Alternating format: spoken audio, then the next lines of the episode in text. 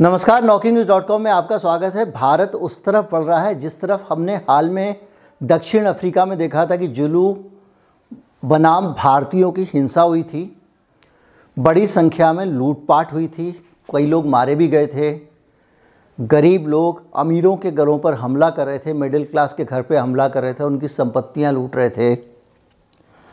और भारत में भी धीरे धीरे करके वही आधार बनने लगे हैं वही आसार बनने लगे हैं।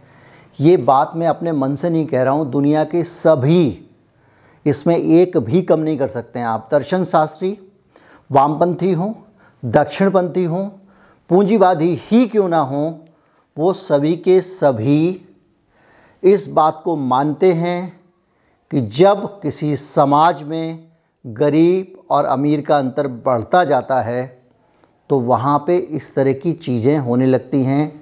गृह युद्ध के आसार हो जाते हैं, वहाँ पे अपराध बढ़ने लगते हैं और छोटे मोटे पैटी क्राइम्स बहुत ज़्यादा बढ़ जाते हैं। आपको याद होगा, मैंने एक एपिसोड बनाया था, जब एन की रिपोर्ट आई थी।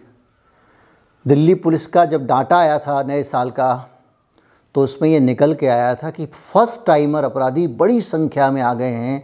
बड़ी संख्या में ऐसे लोग आए हैं जिन्होंने पहली बार अपराध करना शुरू किया है। इसकी वजह क्या है? इसके डाटा इंडिकेटर्स क्या हैं? इस पर बात करेंगे। कहीं मत जाइए, चैनल को सब्सक्राइब कर लीजिए।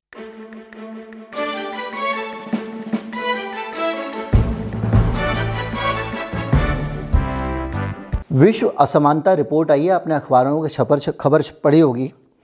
और ये 2022 की जो विश्व असमानता रिपोर्ट है, उसके मुताबिक भारत में जो अमीर लोग हैं, वो और अमीर होते चले जा रहे हैं। मेरे ज़्यादातर वीडियोज़ में मैं ध्यान दिलाता हूँ। कि सरकार की ज़्यादातर नीतियाँ अमीर परस्त हैं उद्योगपतियों के पक्ष में हैं और वो ऐसी नीतियाँ हैं जिससे बड़े लोगों की कमाई लगातार बढ़ रही है और गरीबों की सुविधा और गरीबों को मिलने वाली लग, चीज़ें लगातार सिकुड़ती जा रही हैं। देश में एक वातावरण बना दिया गया है कि जो सब्सिडी है वो हरामखोरी है मुफ्तखोरी है। देश में और भी दूसरे तरह के वातावरण बना दिए गए हैं और जो लेबर वेलफेयर होता था गरीब मजदूर का ध्यान रखने वाली नीतियाँ थीं, वो धीरे धीरे समेट ली गई हैं, हड़तालों पर रोक लगा दी गई है, लेबर यूनियंस बंद कर दी गई हैं, और तो और पेंडेमिक एक्ट लगा के, उत्तर प्रदेश में एपेडेमिक एक्ट लगा के बहुत सारे जो श्रम कानून थे, उनको छीन लिया गया। ये अलग अलग वीडियो में आपको बता चुका हूँ। अब ये जो रिपोर्ट आ रही है इनक्वालिटी की रिपोर्ट ये कह रही है कि भारत दुनिया में सबसे ज़्यादा विषमता वाला देश है। इसमें गरीब और अमीर की खाई विश्व में सबसे ज़्यादा है। यानी आप गरीब को और गरीब बना रहे हैं और उसके पास आय के विकल्प नहीं बचेंगे तो अपराध बढ़ेगा। हम सब लोग शहरों में रहते हैं, इसलिए हमको पता नहीं चलता है कि किस तरह से गरीब आदमी का जीवन बहुत मुश्किल है। कुछ लोग कहते रहते हैं, अक्सर मैंने लोगों के मुँह से सुना है कि कहाँ है गरीबी? अब तो इस देश में गरीबी वरीबी कहीं है नहीं। सब लोग ठीक है, अच्छे खासे खा रहे पी रहे हैं। तो मैं उन लोगों को ये कहूँगा, कुछ समय पहले का दौर याद कीजिए, जब इस देश में लॉकडाउन लगा था और इस देश के छिपे हुए जो गरीब हैं, वो घर जाने के लिए सड़कों पर आ गए थे। तब आपने ज़रूर देखा होगा कि आपके ही शहर में आपके आसपास कितने गरीब रहते थे, जो आपकी नज़र में नहीं थे।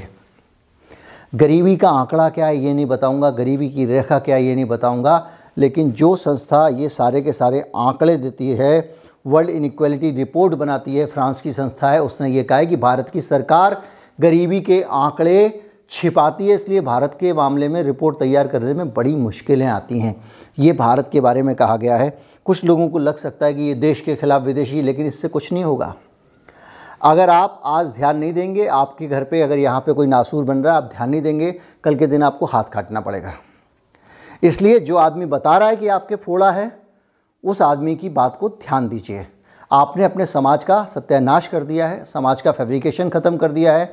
जो हाल अंग्रेज़ों के ज़माने में नहीं था, उससे बुरा हाल गरीबी और अमीरी के अंतर का हो गया है। भारत में जो 10 परसेंट आबादी है भारत की, वो बाकी आबादी से 20 गुना कमाती है। बाकी पूरी आबादी से मिला के सिर्फ़ 10 परसेंट लोग 20 गुना कमाई करते हैं। ये है आंकड़ा जो आया है। रिपोर्ट के बहुत भी खतरनाक आंकड़े हैं। वो कह कि दुनिया के उन देशों की सूची में हैं जहाँ गंभीर असमानता है, सीरियस असमानता है। औसत नेशनल इनकम दो लाख चार हज़ार दो सौ रुपये है। भारत के आदमी की जो एवरेज इनकम है, पता है कितनी है? दो लाख चार हज़ार दो सौ रुपये आपसे कुछ जीके में पूछेगा पूछेंगे हर भारतीय की औसत इनकम क्या है दो लाख चार हज़ार?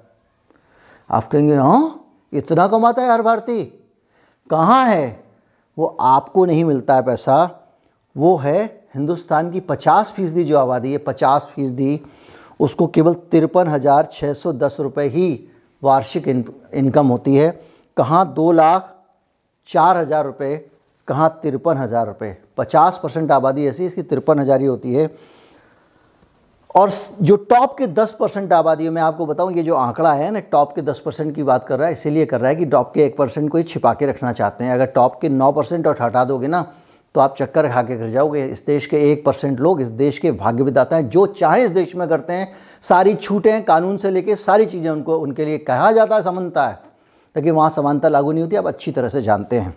आप अंबानी के खिलाफ एक एफआईआर लिखवा के देख लीजिए, आपको पता लग जाएगा। अब देश की एक फ़ीसदी आ जा आगा अब आप देश की एक फ़ीसदी आबादी का आंकड़ा समझ लीजिए।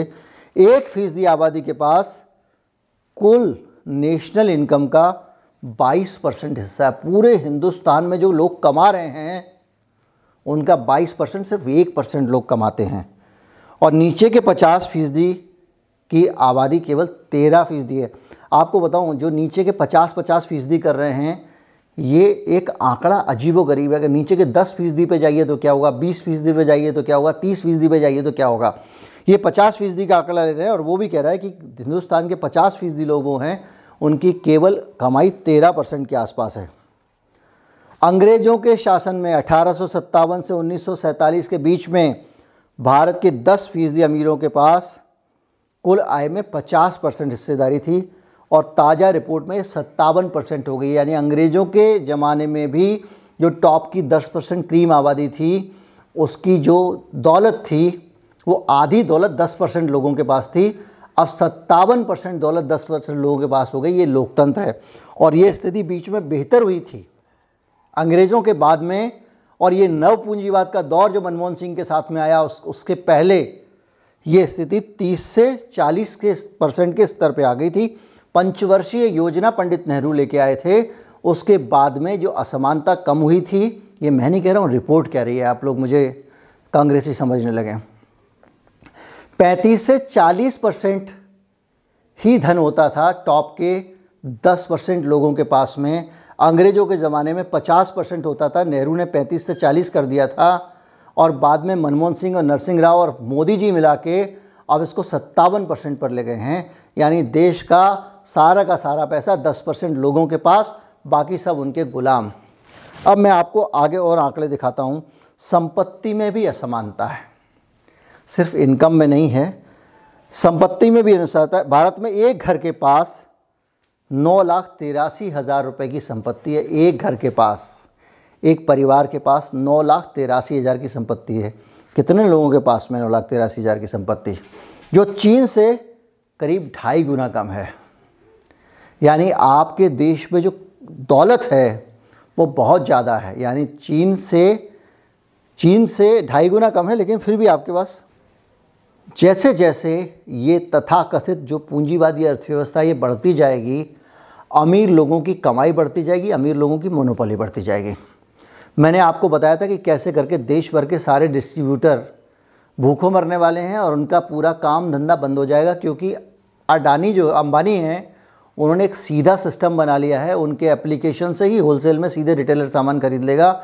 जो डिस्ट्रीब्यूटर है, जो सामान पहुंचाता है, लाता है पेमेंट लेता है, देता है, वो सारी की सारी कौम ही ख़त्म हो जाएगी। और डिस्ट्रीब्यूटर ख़त्म होने का मतलब ये है कि बड़ी संख्या में चार लाख के करीब डिस्ट्रीब्यूटर भूखों मरने की नौबत आ जाएगी और उनकी पूरी कमाई अंबानी के पास चली जाएगी। लेकिन बात सिर्फ़ इतनी सी नहीं है, बात इतनी भी है कि जिस दिन डिस्ट्रीब्यूटर नेटवर्क ख़त्म हो जाएगा, उस दिन अंबानी जैसी बड़ी कंपनियाँ तो सरवाइव कर लेंगी। जो छोटे छोटे मैन्युफैक्चर हैं छोटी छोटी जो गंजी बनियान वाली कंपनियाँ हैं, उनके लिए काम करना मुश्किल हो जाएगा, क्योंकि डिस्ट्रीब्यूटर ही नहीं रहेंगे तो अपना माल रिटेलर तक कैसे पहुँचाएँगे, ये एक बड़ा सवाल है। हिंदुस्तान लीवर भी सर्वाइव कर लेगा, अडानी भी सर्वाइव कर लेगा। अडानी के ज़रिए किस तरह से बैंकों की जो माइक्रो फाइनेंसिंग कंपनियाँ थी, उनका धंधा छीन के अडानी को दे दिया गया। अब एसबीआई का जो लोन वोन देने का काम है, किसानों को ट्रैक्टर लोन, फार्म लोन, वो कौन ले देंगे? वो अडानी जी देंगे।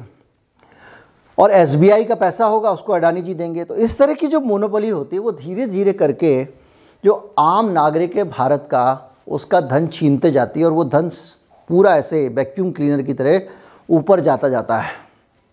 कुछ लोगों की दौलत बढ़ती चली जाती है और बाकी लोगों की दौलत छिनती चली जाती है। इन दोनों के बीच में कुशन का काम करता है मिडिल क्लास। आपके पास खाने को नहीं है, जिसके पास खाने को दो रोटी दे देगा, थोड़ी खैरात दे देगा, कुछ लोगों को अपने यहाँ काम पे रख लेगा। लेकिन जब धीरे धीरे मिडिल क्लास ख़त्म होता है, ये डिस्पैरिटी बढ़ती है तो lower middle class middle class ख़त्म होते जाते हैं, गरीबी बढ़ती जाती है तो जो छोटा साइड इफ़ेक्ट है, वो सड़कों पे ये दिखता है कि आम तौर पे हमारे आपके जैसे जो लोग हैं, कोई चैन स्नैचिंग हो रही है, किसी का मोबाइल छीन के भाग गया, इस तरह के अपराध शुरू हो जाते हैं और उसका शिकार मिडिल क्लास होते हैं। जब ये ज़्यादा डिस्पेरिटी बढ़ेगी तो छीना जपटी हत्याएँ और बहुत सारी चीज़ें होंगी। मेरा दक्षिण अफ्रीका वाला वीडियो अगर आपने नहीं देखा तो ज़रूर देख लीजिएगा। और उसमें मैंने साफ़ साफ़ बताया था कि भारत में भी वैसे ही हालात हो रहे हैं और अब डाटा भी उन हालात को कन्फर्म करने लगा है। उम्मीद करता हूँ मेरी बात को समझाने में मैं कामयाब रहा हूँगा। इस देश में अलर्ट होने की ज़रूरत है और जो उद्योगपतियों की तरफ़ सरकार का ज़बरदस्त रुझान है अमेरिका के दबाव में, उसको रोकने की ज़रूरत है। आप इससे अंदाज़ा लगा लीजिए कि डेढ़ करोड़ रुपए का फ़ाइन कर दिया था एक किसान के ऊपर पेप्सी ने, क्योंकि उसने गलती से पेप्सी से कॉन्ट्रैक्ट किया था, आलू उगाए। दोबारा अपने खेत में वही आलू लगा लिए जो पेप्सी का बीज था, सिर्फ़ इतने भर पे। पेप्सी के आलू के बीज खेत में बोने के लिए डेढ़ करोड़ का फ़ाइन हुआ था। एक अलग बात है कि अभी उस पर रोक लग गई है और कहा गया है कि पेप्सी को जो राइट दिए गए थे वो सरकार ने वापस ले लिए हैं। लेकिन वो इतना आसान नहीं है। वो कोर्ट जाएँगे, सुप्रीम कोर्ट जाएँगे, हाई कोर्ट जाएँगे और W H W T O के सामने तो हमारी सरकार की वैसे ही जो ये कोई बहुत ज़्यादा हिम्मत नहीं होती कुछ बोलने की, वरना टीके का पेटेंट फ्री हो गया होता। जो भी है, हालात यही है। आप अगर देखना चाहें दक्षिण अफ्रीका का वीडियो, मैं ऊपर कहीं लगा दूँगा। नमस्कार जय हिंद।